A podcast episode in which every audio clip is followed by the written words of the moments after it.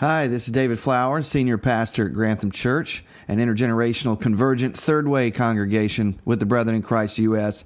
and located in Mechanicsburg, Pennsylvania. I want to thank you for listening to our podcast and for following the sermons that I and many others preach at Grantham. This is a free podcast, and it'll always be that way, but if you'd like to give and help further the work we're doing for the kingdom, we'd greatly appreciate it. If you want to do that, you can do that by going to granthamchurch.org and clicking on the Giving tab. Whether you're a member of our church or you're listening as a parishioner, it's our greatest desire that you would encounter Jesus and be changed by the good news wherever you are. Anyway, God bless you, and I hope you enjoy the podcast. I recently read a book. It's called What If Jesus Was Serious About Prayer by Skye Jethani.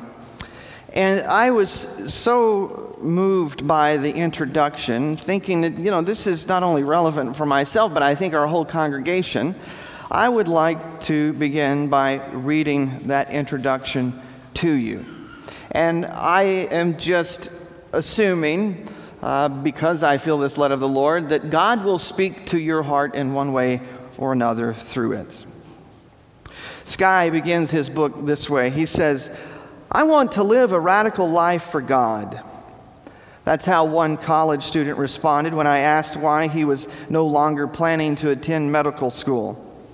He was convinced that saving lives as a cardiologist was too mundane a calling for a Christian. Instead, like so many other young adults, he believed social activism was a higher calling. "I want to go overseas and impact lives," he said. "How will you do that?" I asked. "I don't know yet," he confessed. "Maybe I'll start a nonprofit or church or something to transform a city." His combination of enthusiasm and naivete is why I enjoy students so much, Skye says. "But whatever I do, it has to be something radical." It became evident through our conversation that the young man wasn't just ambitious to improve the world, but to prove his significance. As we talked, the word radical was used repeatedly. He employed it as an antonym for ordinary. In fact, he had not only wanted to transcend an ordinary life, he also carried a disdain for Christians who did not. "Do you think Jesus lived a radical life?" I asked. "Of course," he laughed at my question. "Jesus changed the world." "Yes, but his ministry was only about 3 years. He spent most of his life, decades, as an obscure carpenter. Was that radical?" The young man looked confused. If Jesus fails the definition of a radical life that you're applying to yourself, I said, could your definition be wrong? I've had some variation of this conversation, Skye says, with dozens of young adults in recent years. My goal is never to extinguish their sense of mission or their hunger for justice, but instead to redirect where they find their value, away from an external impact upon the world and toward an internal communion with God. They've been told by the culture, as we all have, both outside and inside the church, that a radical life is determined by visible influence. Our impact must be obvious, measurable, and shareable on social media. This definition, however, is betrayed by the word's origin. Radical comes from the Latin radicalis, which means root. It speaks of the invisible part of the plant that gives it strength and life. The truly radical Christian is not the one whose life appears extraordinary, but the one whose unseen communion with God is extraordinary. Living radically is about prayer, not about prominence. Through most of church history, this has been understood. A very long tradition affirms the centrality of prayer going back to the New Testament. It's notable that the apostles did not ask Jesus about the proper way to heal the sick, organize a church, or teach the scriptures. But they did ask him how to pray. Although prayer was a common practice in the Jewish culture, they recognized something different about the way Jesus prayed. Unlike other rabbis who employed prayer to control God or to display their own piety, Jesus prayed to relate to his Father. And this was radical. For him, prayer was intimate, unending, and the root from which his life found strength and power. That explains why he spoke so frequently to his followers about the importance and the nature of prayer, and why his closest disciples desired to emulate his example. They recognized that apart from a life rooted in communion with God, nothing else Jesus commanded was possible. This is also what makes our neglect of prayer, Skye says, so bewildering. In many Christian communities, language about having a personal relationship with God is ubiquitous, but the practice of prayer, which is how we actually have a relationship with God, is largely absent. And while Jesus' disciples wanted to learn how to pray above all else, our priorities are precisely the opposite. A nationwide survey asked pastors to identify their highest ministry priorities. Among the top results were evangelism and outreach at 46%, preaching at 35%, and prayer ranked dead last at 3%. This data fits my own experience, Skye says, and maybe yours as well. As a teenager, and for those of us who grew up in the church, even as young adults, involved in a number of ministries, I was taught how to read and study the Bible. I was taught how to share my faith and debate non-believers. I was taught how to organize programs and lead ministry events. I was even taught how to manage my money and date girls. But no one taught me how to pray. Simply put, popular forms of Christianity are obsessed with teaching us how to live for God, but they rarely equip us to actually live with Him. Rather than being the irreplaceable root from which every aspect of the Christian life is nourished and grows, prayer is an optional accessory in many places. It functions parenthetically. We attach prayer to the beginning and end of an event or a meeting to provide an air of spirituality. In grammar, parentheses are used to insert an afterthought into a sentence or paragraph that's already complete without it. Anything within the parentheses is superfluous and non-essential. Likewise, many of us have been formed into a faith that puts prayer in parentheses. It's an afterthought to a meeting, an addition to a worship service, or a custom before a meal. But in each case, we suspect the meeting, service, or meal would have been just fine without it. The peripheral place of prayer in the life of the church may explain why it remains peripheral in the life of so many Christians. But the soul, like nature, abhors a vacuum. If prayer does not function as the root of our Christian life, something else will take its place. Some try to replace prayer with knowledge. They believe a head full of theology, doctrine or scripture, reading books is a substitute, a suitable one. They mistake mere intellect for communion with the indwelling Holy Spirit. And yet we all know some of the meanest religious people are those with the most knowledge. As the Apostle Paul warned, if I understand all mysteries and all knowledge, and if I have all faith so as to remove mountains, but I don't have love, I have nothing. I am nothing. Others, like the young man who wanted to move overseas and change the world, root their faith in activism. They believe meaning and significance will be found in their achievements. Very often their goals are admirable and the work they hope to accomplish is aligned with Christ's kingdom, but when it takes the place of communion with Christ himself, that's when they're in danger. And again, Paul warns the activist, if I give away all I have, if I deliver up my body to be burned, but have not love, I gain nothing. Jesus, lastly, he says, was a brilliant teacher. He amazed the crowds with his knowledge and impressed the religious leaders with his wisdom. And Jesus was the activist par excellence who transformed lives and ignited a movement that changed history. Knowledge and activism are very good things, but neither was the root of Jesus' life, and neither should be the root of ours. Instead, we're called to find our truest self, our deepest calling, and unconditional love as we abide in communion with God through prayer. And so to do that, we need to recalibrate our mundane understanding of prayer to align with Jesus' truly radical vision. And this means breaking it out of the parentheses popular Christianity that it has been put into, so that prayer can not only become the central practice that roots our faith, but also the practice that strengthens and nourishes all the others. Amen. Brothers and sisters, that is why we must start with the call to prayer and go beyond viewing and practicing prayer as one-sided, where we simply tell God all about our troubles and make requests as if God is some sort of cosmic Santa Claus or a slot machine in heaven. But rather discover that real prayer also involves us listening and hearing from God, as we see in the life of Jesus, as we commune with God off stage and behind closed doors. Isn't that something?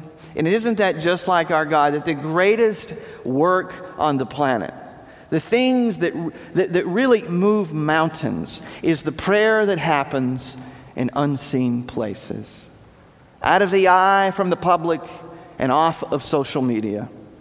This is the way that God works. And of course, I know that this notion of God can speak to us, that he can speak to us, is a bit much for postmodern disciples of empiricism and what we call scientism, that is the belief that all there is and can be known is what science can prove. Oh, the spiritual but not religious crowd are fine with you praying to the Great Spirit, meditating, or doing some yoga, or all of the above, just as long as you don't claim that God speaks to you. It begs the question that comedian Lily Tomlin once asked: why is it that when we speak to God, we're said to be praying, but when God speaks to us, we're said to be schizophrenic? But listen to what our Master said in John chapter 10, verse 14 and 27. Jesus said, "I am the good shepherd. I know my sheep, and my sheep know me. My sheep listen to my voice. I know them, and they follow me." And I think whether you believe that we can hear from God and know the shepherd's voice, as Jesus said, or not, is really all about your worldview.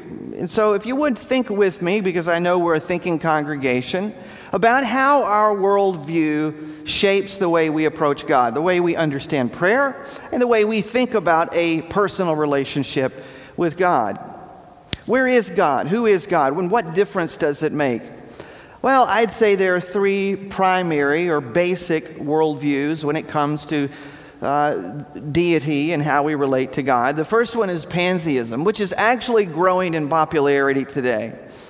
The basic idea is that God is everything and everything is God. God is in the stuff. This stand here is God. The pew is God. The trees are God. The animals is God. God is in everything and everything is God. And so in this case, prayer is about getting in tune with yourself and with nature, or as you've probably heard it, being one with the universe. Now, I'm a Star Wars fan, but pantheistic ideas show up in Star Wars. They've even shown up more recently in the Marvel movies. And all of this comes from ancient worldviews and perspectives like Greek mythology, Native American religions, and some schools of Hinduism and Buddhism.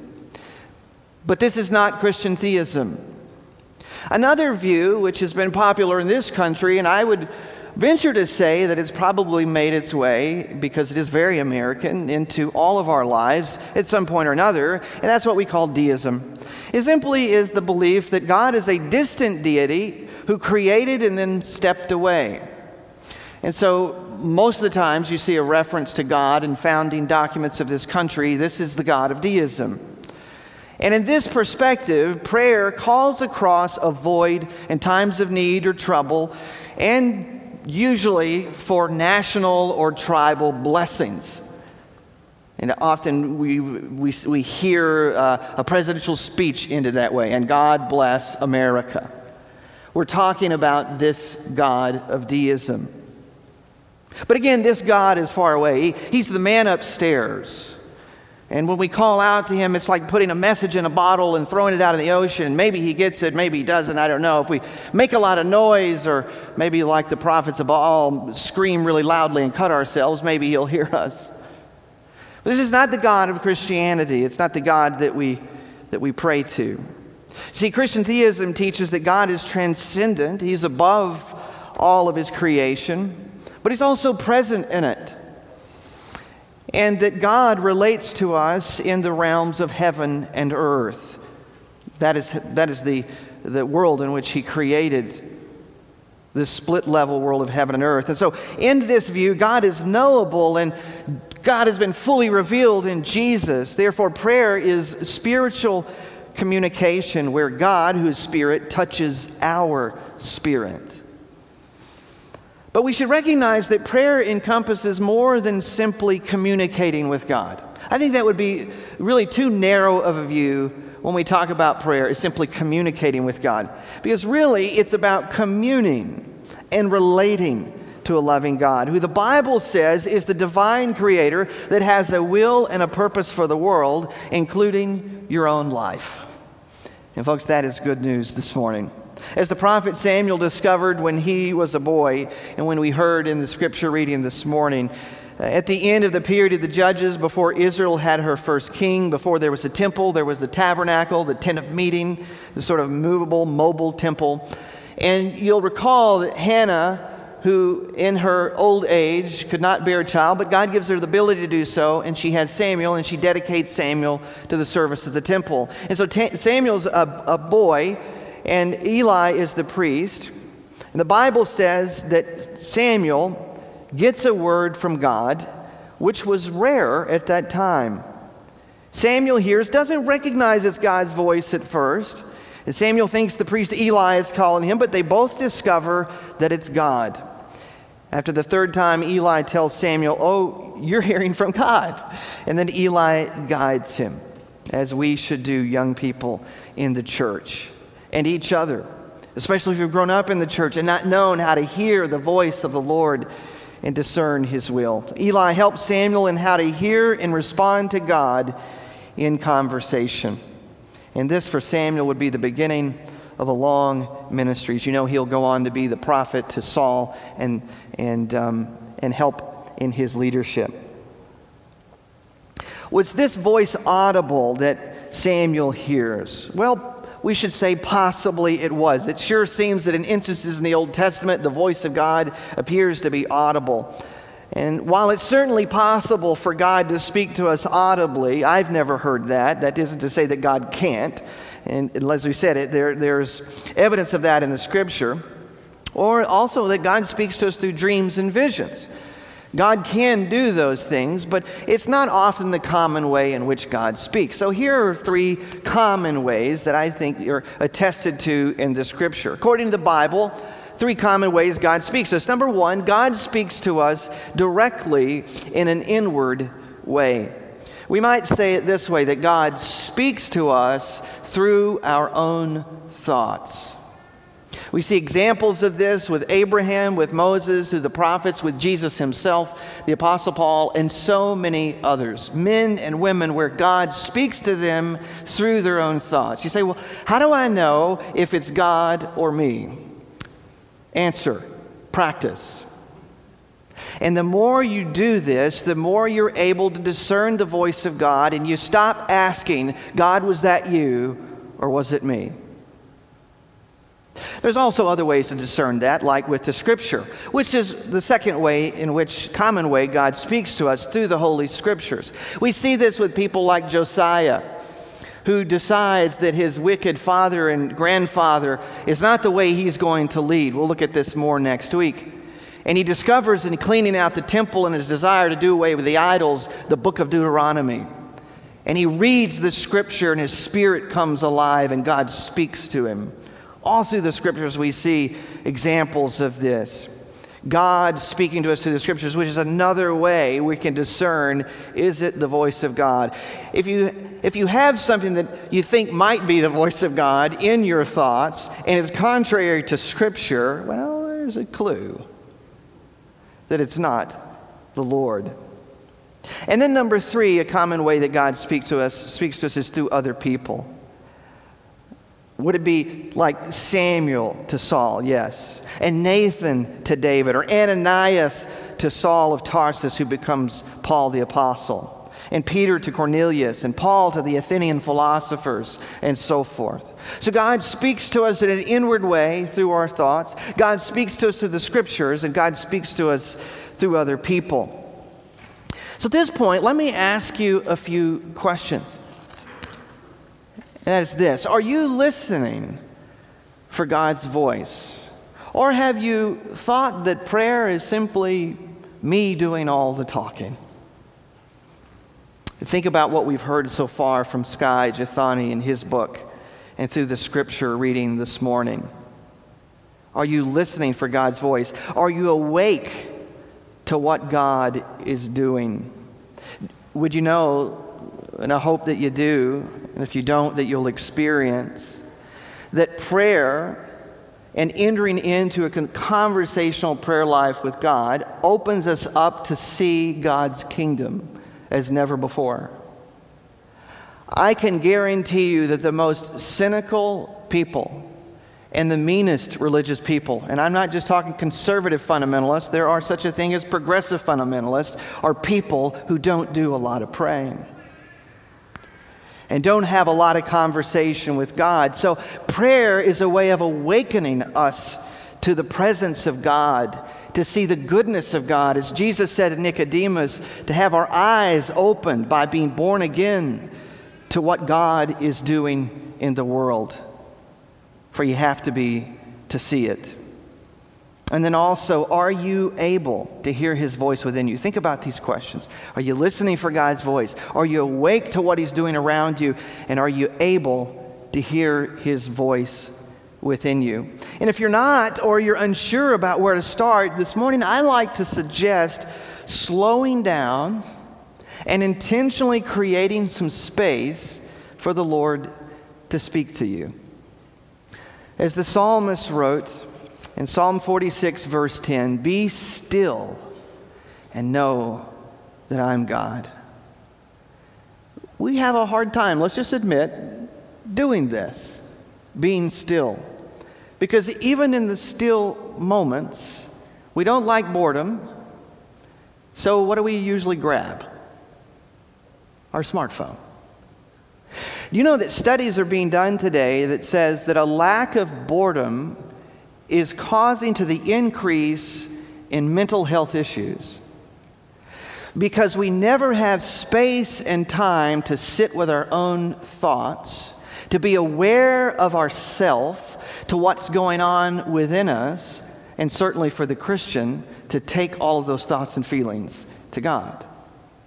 You know, I've recently learned this. You know, I've told you before, I watched this show called Alone, where these people, it's a reality show, they're equipped with GoPro cameras. They have to film themselves going out and living all by themselves in isolation. And after about a week or two, people begin, and you can really see who's ever gone to counseling or who hasn't, or who doesn't talk about their feelings very often, because the isolation and being alone forces it all to the surface. And then you have to deal with it. In fact, some people who have these survival skills, or maybe they were in the military and they know how to live on their own, are doing perfectly fine finding their own food, setting up their own shelter, surviving the elements. It's the isolation that gets them, because they're not used and too accustomed to communing with God in solitude. Now, that's my Christian perspective, but I do think that it's true. They've not been in touch with themselves and in touch with God's presence around them. And so think about this verse that way. Be still and know that I am God. Now, if you want to go out and live in the wilderness for a little while, I know Pastor Dave probably wouldn't mind that. I wouldn't mind that. That's not what I'm inviting us to do, but I am inviting us to have moments in our week where we do embrace the solitude and the silence, being alone with God, as Jesus said, behind closed doors. Certainly, God can break through our busy lives and the rat race that we often live in and all the noise. He can appear in a burning bush, as He did with Moses, Even if that's metaphorically speaking, in some way God can do that. He can knock us off our horse as he did Saul of Tarsus, who was very religious and very zealous in his faith, but far from God, just didn't know it. But you know, I have found, church, that it isn't normally how God speaks to us. Instead, it's, as the scriptures say, through a still small voice that God comes to us. It's with a divine whisper through our own thoughts that the Spirit of God most often speaks to us. And being alone and embracing solitude, even boredom, helps us to do that. I've experienced this on many occasions, and as I said, the more you do this, the more experience you have, the more it happens. But I recently experienced this on a hike. Over my vacation, I took a solo hike, and some of you will recognize that as a panoramic shot of White Rocks and Boiling Springs. And I got up to the top, and I know it was the top because somebody had spray painted T on one of the stones. And I thought, it was so quiet, and when I started to make my way to the top, I would stop along the way and just listen. It was so quiet, I could hear my own heart beating. And it's not often throughout our week that we hear that kind of silence. I mean, it was eerie, but it was cool. And I got there to the top, and I know it's winter, and so all the leaves are off the trees, but it was still beautiful. And it was just admiring God's creation. It was so great. I almost, like curled up in a lotus position on that rock, Praying to God, of course. And I don't know if I said this out loud or within myself, but I just said to the Lord, wow, what a beautiful creation you have made. And I heard the Lord speak this to me. Yeah, that's something. But do you know what my greatest creation is? You.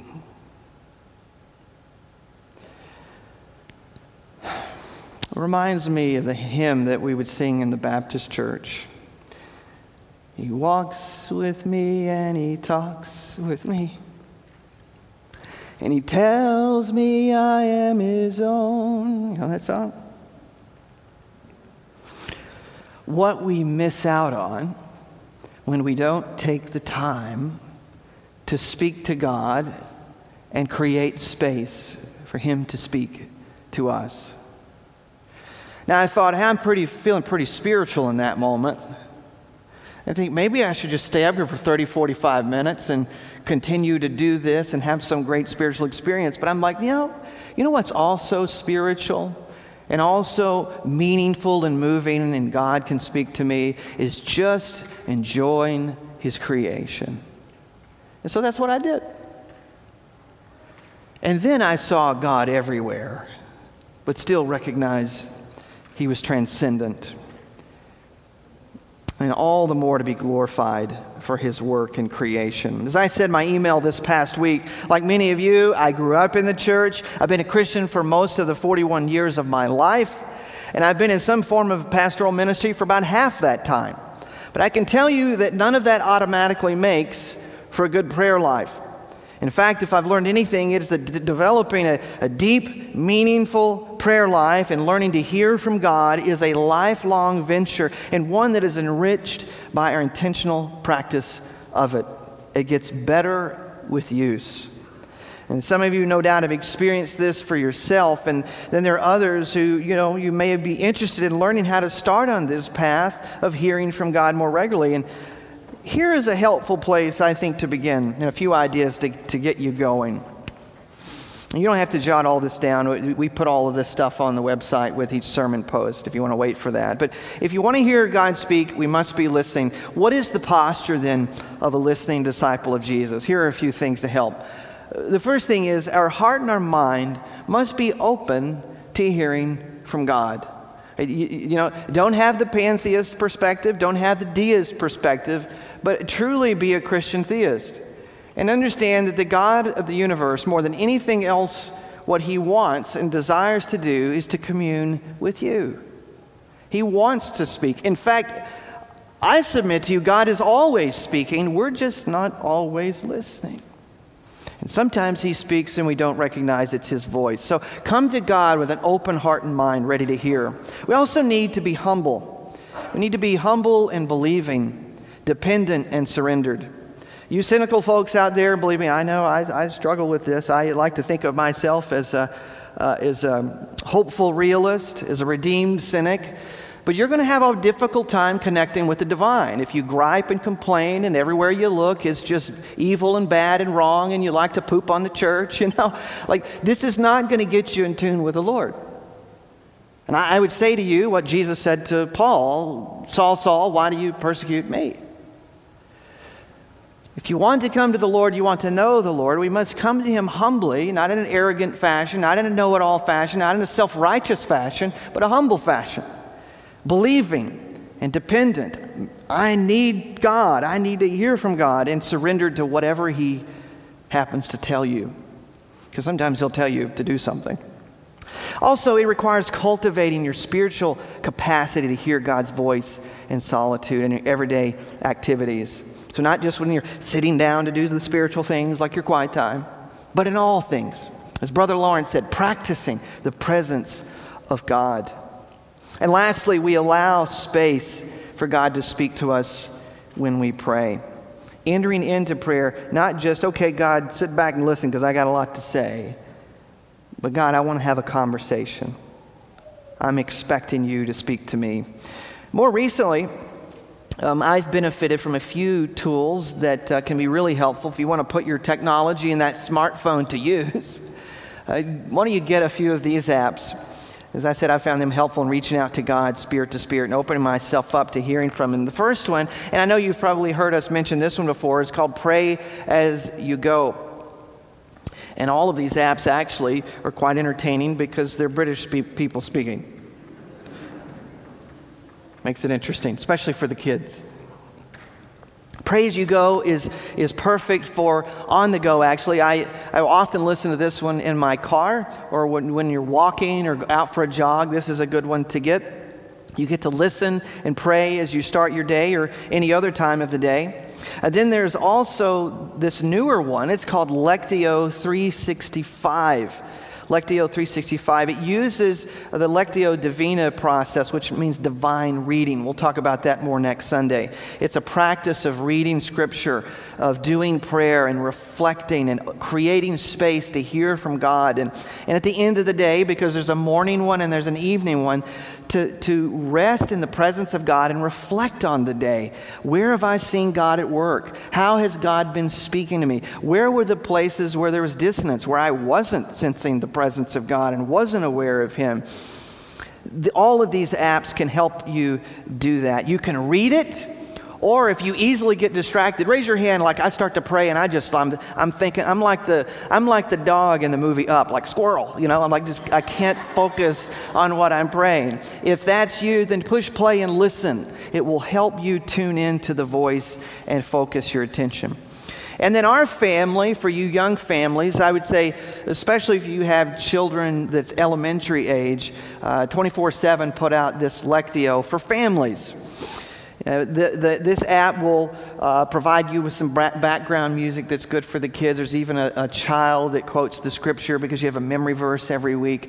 Explore these apps. If the Book of Common Prayer isn't doing it or the devotion at the Christian bookstore isn't working for you, try something else. Do something that works. There's no one size fits all. There's no right way to do this. Just do something. Amen? So there's many ways to do it. Not a one-size-fits-all. Please hear me say that this morning. The important thing is that we are intentional and we embrace regular formative practices, creating space to hear from God.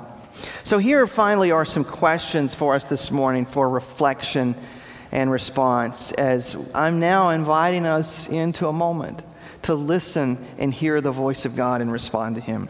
Number one, ask yourself this. How is my prayer life? Now, I know, like, that question is just so, it feels like it's just ingrained already with, like, guilt and shame. Don't do that. God doesn't want that for you. That's not the way to be motivated, and that's not my intention either.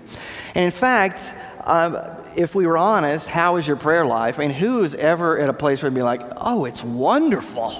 You know, I can't make any improvements at all. I mean, I'm just on the mountaintop here. All of us can.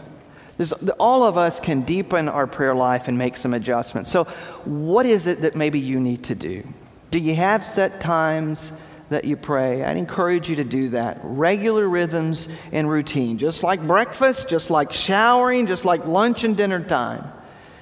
And once upon a time, they would ring the church bells as the Muslims did their call to prayer and call us all to prayer that way. But whatever works for you, just find a regular routine and rhythm and make your faith a priority. Number two, when you pray, are you allowing space for God to speak to you? And maybe if you were honest this morning, you would say, no, I do a lot of talking, or it's just kind of awkward, or I don't really know what to expect. That's okay. It's all right. But try it, because it gets better with practice. And maybe one of these apps can help you to do that, to learn to listen, to learn to hear the voice of God. Folks, a 5-year-old can do it. This past week, we were doing the Lectio for Families with our boys. And our youngest has, you know, had a difficult week or two and experienced a little bit of anxiety. And it come to a time in the app where it told us to press pause and to ask this question, how is God speaking to you? And our 5-year-old said, he told me not to worry. You can hear from God. And some of us need to quit being grown-ups and start being children in our faith again. Amen. Lastly, how is the Spirit prompting you to respond to this message? Another way of putting that, and we say this often at Grantham Church, what is God saying to you, and what are you going to do about it? I hope you'll do something. Would you pray with me? Oh Lord, we want to hear from you. We run out of gas so quickly trying to be active and caring about justice issues and caring about our neighbors and loving our neighbors and trying to do all of that in our own strength and not knowing and investing in communion with you. So Lord, teach us. Because we know all those things are good. We know that you've called us to do them, but we also know, because we see through your example, that you would get away from it all to spend time with the Father. Lord, that was your real stage. So God, show us what it means to do that. Lord, retrain us, recondition us the way American society and culture has guided us to be consumers, has guided us to think about making an impact and being influential and being somebody. Lord, help us to know that we're already somebody in you. Lord, that you love us as we are, not as we should be, because we'll never be as we should be. That you love us more today than you ever could at any other time. Lord, you always will love us this way.